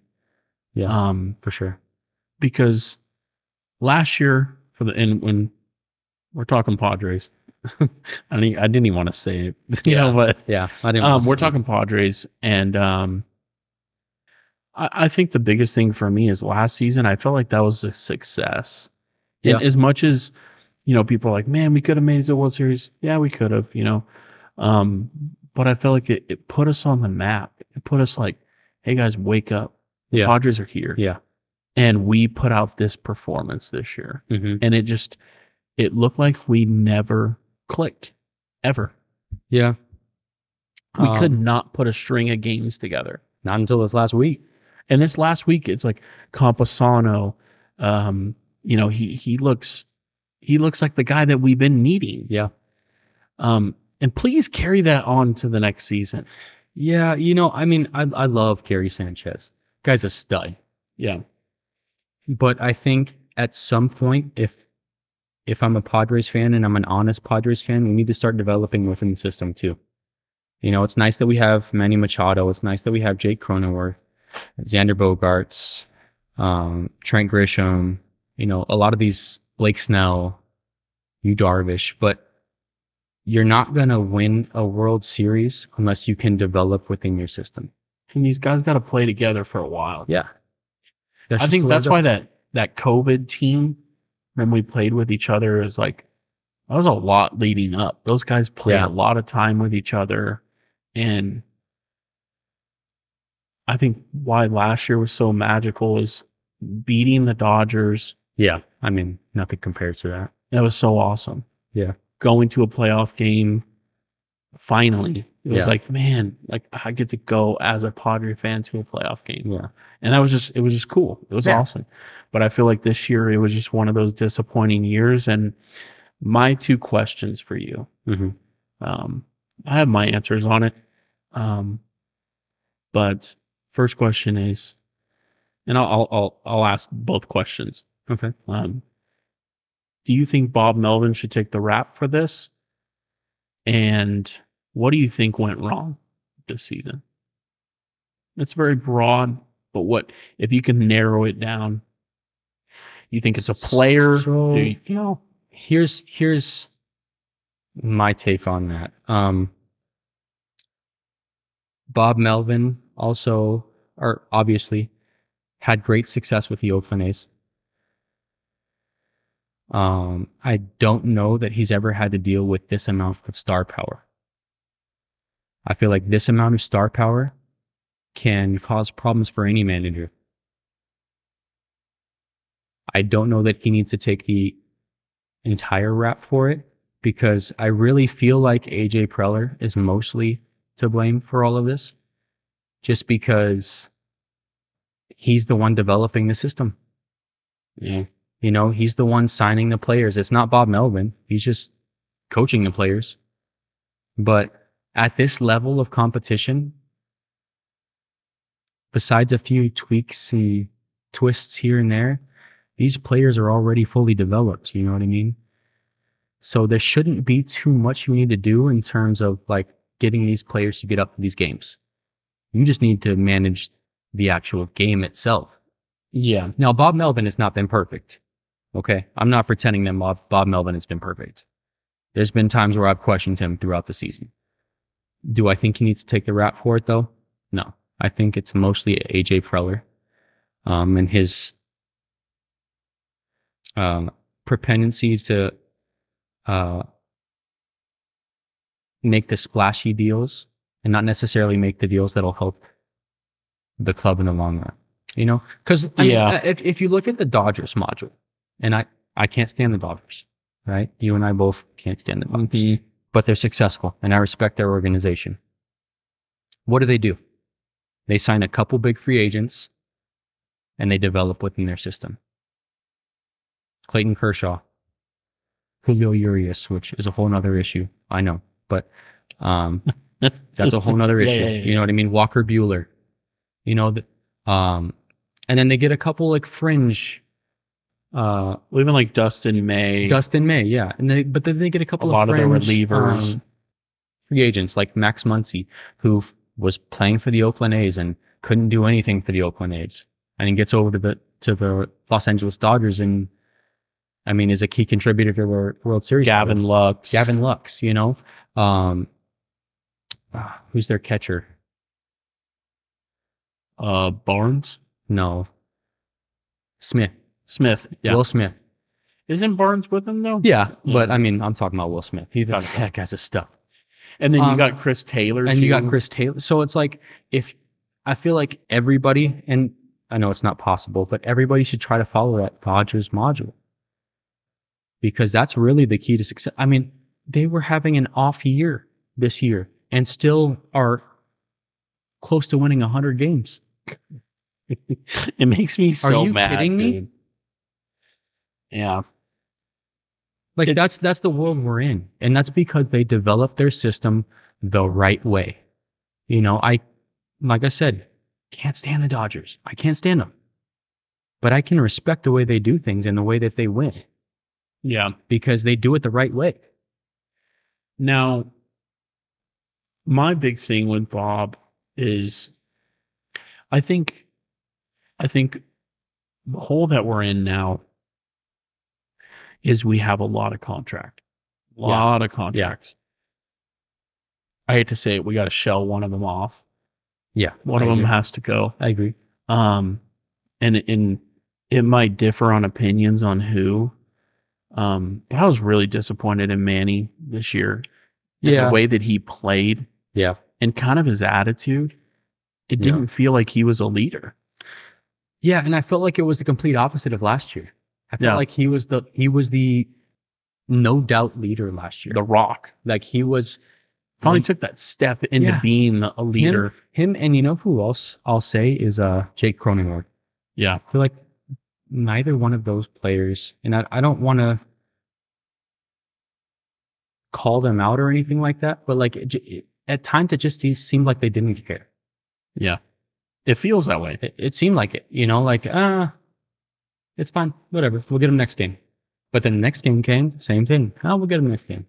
Just next game came, same thing. You know, and it's like you can't keep playing that game. You have to start playing with a sense of urgency. Um, I just didn't see enough big plays from Crone. Well, and and yes, he's a good first baseman. I I I I, I agree with that. But I, I hate this thing that we're getting in San Diego. It's this like, well, I like Cronenworth, so we shouldn't get rid of him. To me, I'm like, if you're not producing, yeah. I want to shell you off for for assets. Well, and, and and here's my thing because people people will look at this lineup for the Padres, and I know this is not the starting day lineup, so this is the current lineup they're playing against the St. Mhm. Louis Cardinals. But they'll look at this lineup and be like, "Oh, well, those aren't bad numbers, objectively speaking," because you're looking at Bogart's 282 average, a 790 OPS. That's a solid season. Did he ever produce in big time moments? early in the season, even midway through the season. he did just in the beginning. It felt like in the beginning of the season he was hot, and then he really petered out. Like I mean, he was And and that, that's my thing. It's like you know, I I love the 282 average. That looks nice on paper. But what did you do with runners in scoring position? What did you do in extra innings? But they're 0 for 11 in extra innings. yeah, it's tough. Seven and 22 in one run games. You're not going to win a division doing that. And that's that's where I'm And you're not going to win a wild. You're not Yeah. even going to get a wild card. And that's spot. where I'm frustrated because it's like, well, if you even go 500 or even close to 500, if you even go five and six in extra inning games, you're in the wild card driving seat right now. Yeah. If you go, what would that be? Close, closer to 500 in one run games, you're right there in the Yeah. driver's seat. it felt like this season it, it felt like the people that i if i have to give an award awards to this season first award would go to snell Yeah, of course.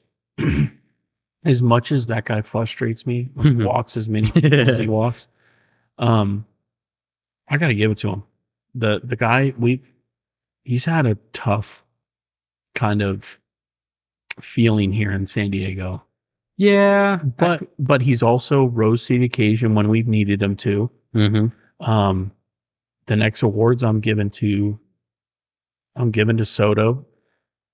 I'm giving to Kim, yeah, Kim. Tatis, and and I, dude, as much as it's like, it's crazy. We picked a guy up for nothing, Tatis. Gary Sanchez. Oh Like- yeah, That is insane to me. That he's a guy that we were like, he'd come up to the plate, and I'm like, oh, he's Gary's coming up, and it's like, no, look at the rest of our lineup. I, know. shouldn't be going. I can't Yeah. wait for Gary Sanchez to get up. I know. When you That's got insane. Manny Machado, Xander Bogarts, Juan Soto, and Fernando Tatis, and you're you can't wait for Gary Sanchez to come. Kim, And like, Like- look, I, Gary Sanchez, I wouldn't be able to hit a ball as far as he can. Great power hitter, yeah, not a great hitter overall. If we're talking No, about for yeah. average or anything like that, you know. But he can hit the ball far if he can. I thought I thought what he did was he brought spark. Yeah. and he's a good backup catcher, and I think it was one of those things that well, you know, we one, needed. We needed a bat at catcher, and he came in and he gave us a little bit of a bat in this part. he he went from an environment in New York where he got a lot of rap Yeah, for his defensive abilities um, and then his production. But I also think New York is a hard place to play. yeah, you're put on the pen and stripes. You better perform. You better perform. Um, I feel like what he brought more so to San Diego was the ability to be a leader. He's a veteran. He's won. He's won a ton of games in New York, and he's been a backstop out there for a long time. And so his ability to be out there and kind of be a calming presence behind the plate. I mean, that's right when they signed uh, Gary Sanchez is when Blake Snell kind of started to go on his little tear. Yeah. And I think that's directly contributed to his presence in the backstop, you know? I think we really struggled struggled with the catcher position this year. Yeah. with Nola being what he was, it was Yeah. just like, and I think, in my opinion, too, I'm I'm with you, Jordan. I like to see a team grab a guy from AAA and give him a chance. Yeah. Someone like oh, what's his name, Batten, whatever. Oh yeah, for I'm sure. stud. It Yeah. looks like he wants to be out there. Yeah, and I don't know that he'll be an everyday player. I don't think so, but he's one of those. guys. He's a Chris Taylor. You, te- you Yeah. keep him around. You got to keep him around. and and I think, and I and some people might be mad at me, but and I don't want it either because I really thought he was going to work out here. Is I want to see Manny go, I and think so. I, I want to see Manny go, and because I don't know it- if they'll do that though. I don't They know. just if they- signed him to a big contract, you know. And I know. And it, it's one of those things that it's like, and he's getting surgery. So it's Yeah. like, it just, it, it was such a tough season for me. And he's one of the ones that I looked at and went, you didn't perform in every single way. So He had more errors than he's had. yeah, and I can't, I can't, uh, I can't disagree with you on that. Yeah. I will say I disagree slightly because if I'm going to point the finger at one person, and this is unfair, but this is just the person that I'm pointing at, is Fernando Tatis. Now, you look at Fernando Tatis's numbers from an individual standpoint, phenomenal. Yeah. One of the better players in all of baseball. But what happened in 21? Padres were in first place, or not first place, but had the wild card Without him. no, with him. Well, In who, twen- who in did we have 21. without him? We did pretty well without him. Yeah, but they they were in playoff position, and then he kind of started to play up his antics a little bit, and they faded down the stretch. Last year, 2022, we didn't play an entire season without him. Where'd they go? The NLCS. This year, they're playing with him again. Look at where they're at. Yeah, now, I'm not I get it. I, I, I it's hard to pinpoint. Like I can't put all of the blame. Because I can also go On to Soto. Yeah, Because exact- all of a sudden we have Soto, and is he a problem in the locker room? Is he? Because it seems like Manny had some problems with people in the locker room. Yeah. the nonchalantness. It, but this is how I look at it, and I don't think I've never been high on Tatis. I've never. Mm-hmm. I've never. I said don't pay him. Yeah. I was upset that they paid him Mhm. because I don't think he's proven. Yeah. He had one good half of a season.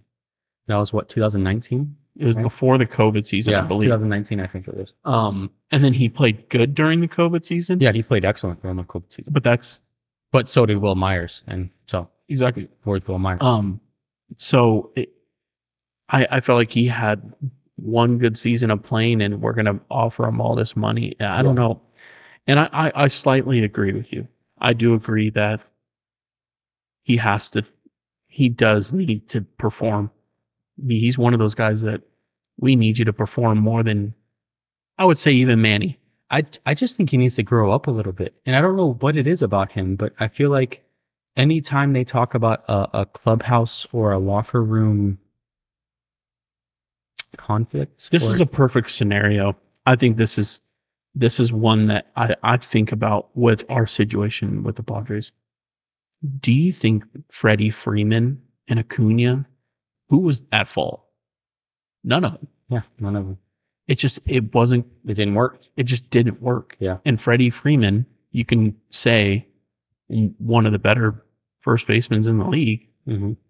And you can say Cunha is one of the most rising stars. You'd want them to be on the same roster. Yeah, you would.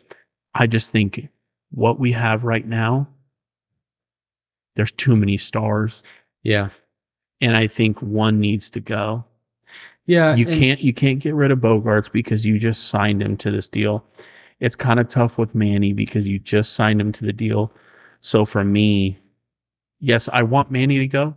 I do. Mhm. As much as I love Manny, I really do like Manny. I love what he brought to this team. But if he keeps performing the way he is and the nonchalant kind of looks like, I feel the same way about Cronenworth. Yeah, I'm kind of like, I'll, dude, I'll take Garrett Cooper. yeah. I don't care. I'd rather have that. If He's a you're gonna good first perform- baseman. if He's you're not gonna a bad first baseman. And here's my thing, because I don't want to be that kind of wishy-washy Padres fan that flips on a player Because Jake Cronenworth had a great season last year. Yeah. But let's be real about the situation.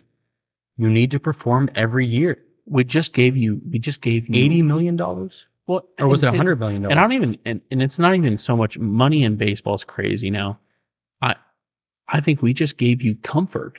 We Yeah. just told you you're going to be our guy, yeah, at and first then, you- base. And then that's how you perform. and that's what makes me mad. It's like, you know, you got to bring that intensity, ev- like the intensity that we saw in the NLDS last year with the Padres and Dodgers. Yeah. That's how you got to bring it every single series. No matter who you're, pl- you could play the Kansas City Royals. I don't care. Bring that same intensity 'cause Yeah. that's going to win you ball games. You know what I mean? But then you're playing loosey goosey against the Kansas City Royals and you mess around and lose two out of three yeah, to, and I- I to just one of the think- worst I teams think in all we, of baseball. we don't have leadership. Yeah. Um, I think Manny kind of went like this. You guys want to keep losing games. You guys want to keep not taking this serious. I'm not going to take it serious. Yeah. And then you do, and what I see from Tatis and Soto is individually, they have the stats. Yeah, they're there. They're there. I like Soto more Yeah, me too. um, but they both look like they're individuals. Well, so yeah, they do. A thousand percent. I'll say the one thing that kind of um, complicates things as far as the Tatis situation is obviously he was suspended for PEDs. Yeah. So I don't know how much you're going to get in terms of uh, trade value for him. It, it's Moving it's going to forward. be a, it's going to be a very interesting. And the same can be said, not not the same, but similar things can be said about Manny Machado because there's been questions about his hustle and his leadership in the past and everything like that, you know. So I don't know how much in terms of trade value you're going to get for somebody like that making that amount of money. And I don't think we're going to be able to re-sign Snell. I think Snell's going to get the yard thrown at him. Yeah, I the just Red hope it Sox are going to come. doesn't- I just hope he knocking, doesn't go dude. to the Dodgers, dude. go to the Red Sox. Go to my Sox, dude. Dude, I hope he doesn't go to the Dodgers. that that's one team I will say. Snell, what would you think? Why Yeah. are we doing this? Come on, brother. You guys already have everybody. Stop, stop it. Especially pitching wise, pitching wise, I feel like they're so deep. You know what the crazy thing about this year though? Like the absolute crazy thing. And this goes to show you the amount of star power the Padres have is the fact that they still have we're, we're we have nine games left. And we're still we still have a chance to make the playoffs. and that's how it it, They messed around and won seven in a row. it, it just and they theoretically could win out because their schedule is fairly soft. Let's be real. They got three against the Cardinals, three against the Giants, and three against the Chicago White Sox. If they win out and so, win so they have to win out and then what has to happen Oh, some no, no, no, serious no. teams need to lose No, no, no, no. Uh, so I was looking at that this, today because I saw I was reading an article. Um, the Diamondbacks and the Cubs own tiebreakers over the Padres. Mm. So those are the only teams. If the Padres were to finish tied with those teams, they would win out. But if they finish tied against the Giants, the Marlins, or the Reds, the Padres would make it to the playoffs. it's so crazy to me if we would have after the all-star break after the all-star game if we would have just put our hard hats on Yeah. and and put five together I know that's the thing. Like you just because you and me were talking about it just put five. i remember you and me where were we at river Oh yeah, yeah. We were. at the we're river. like we we have to understand Yeah. what's going on here Yeah. we're close to the mets here but when we go into all-star all of a sudden it's like we're losing well Yep. it was before all-star break Yeah. actually Yeah. sorry um all right yeah so uh jordan had to take a little bathroom break right there um that's our first bathroom break sorry about it. no I needed to go. we're dude. drinking a hennessy so uh, i have to go right Hennessy now and too. apple juice. Well, you can go if you No, want. no, no. We're not going to cut again. But to. um, yeah, it was just a disappointing, just to wrap up kind of with the Padres. It was such a disappointing season. And I don't want to blame one person and I don't want to, but I feel like something needs to happen organizationally. I think we need to get some tools. yeah, Um, I hate to say it, like I don't think we're gonna re-sign Snell, and it and it sucks. I hopefully we don't lose Kim to this either. Yeah, there's three people. I mean, because I think Kim is signed for one more year, Yeah, but Soto another year, right? Soto another year. But with those two t- players, they're going to command so much in trade value. You almost, if we're looking at, at it next year at the trade deadline, you can't not trade them Yeah, if you're out of contention because if you can't move one of the big big ones, like if you can't move Tatis, Yeah. or even Bogarts, Yeah. if you can't, um, it's it's gonna be kind of hard to to Yeah. keep them. Well, and then and then you know, like you have to. It it all it all depends on where you're at, I guess, next year at the trade deadline. Because if you're in contention, you're obviously not trading anybody you're trying to buy. But if you're out of contention, or you're even thinking you're out of contention, you have to try to get the max value you can. And Juan Yeah. Soto maybe not have been what I would have hoped here in San Diego, but he did lead us to an NLCS. He did help to lead us to an NLCS. Yeah, So I can't hate on him for that. Um, and then he's performed well individually this year, just not in key situations. So, he- but he's going to command a, a good amount in trade value. So you have to look at him uh, just from a business standpoint, because let's be real, this for baseball is a business, and you have to be able to try to make the best business decision you can make with him, because he's going to command a ton of money, whether I think he's worth it or not, whether I think any player is worth it or not. And that goes back to the Shohei Otani kind of conversation, because I don't think anybody's worth that mu- that amount of money. yeah. But he's going to Well, command. a bunch of definitely money. now he's not he's not gonna get that huge contract. Oh yeah, no, he's done because he's not pitching until 2025, and he's going to be limited to a DH role. And wh- what we saw, Bryce Harper, right? Bryce Harper had Tommy John last year in the offseason and didn't even come back until halfway through this season. Yeah, So, I mean, you're really not even getting the hitter of Shohei Otani for the first half of the season next year. yeah, So it'll be interesting to see where he lands in terms of the free agents because people were talking about him getting a little over half a billion dollars, six hundred million dollars next year. yeah. Because and it, it makes sense. Money, Yeah. mo- it doesn't make. I don't think anybody should be getting paid like that, but it makes sense because you're getting a pitcher and a hitter. Yeah, exactly. But now you lose that pitcher and you're not going to have a hitter till half of the season. Yeah. Maybe even a little bit more since you don't want to hurt him. And I get it in the grand scheme of things, you're talking about you're only missing half of a season to a full season in pitching. But you have to also also consider the fact that this is now his second Tommy John surgery. Yeah. So it's almost inevitable if he's either going to retire or need to have another third Tommy John surgery. I before almost his- felt like at the trade deadline, they should have traded him. yeah, they should have. And you know, it's funny. I got a coworker that's a diehard. Her and her husband are diehard Angels fans, and uh, I told her I was like, "You guys just need to trade him because y'all ain't making the playoffs." And also, she too, didn't I believe just, me. don't, I just don't think that he's going to stay. Yeah, I think he likes it out in the West Coast, but you know, money talks. He's going Money. to the Dodgers. Let's not talk about that. Uh, Jordan. We don't. We don't. We don't need to bring up He's that kind of going- negativity. To the Dodgers. And you know what? It's going to, and they have the role, they have the money to do it. Yeah, they do. and, No, Oh, they and do. they can afford him And not playing you know half what? of a season. he's going to end up being a Cy Young contender and a Triple Crown winner because he plays for the Dodgers. Yeah. That's just the way it goes with the Dodgers. It, it really frustrates me. Yeah. Well, I mean, It's also too that I've should've been picked- hearing rumors about Trout. yeah, I've heard he wants, or not he wants to, but they're willing to trade him. It'll be interesting to see where he goes because he's a Philly guy, right? Yeah, Yeah, he's a Philly guy. He's an Eagles fan.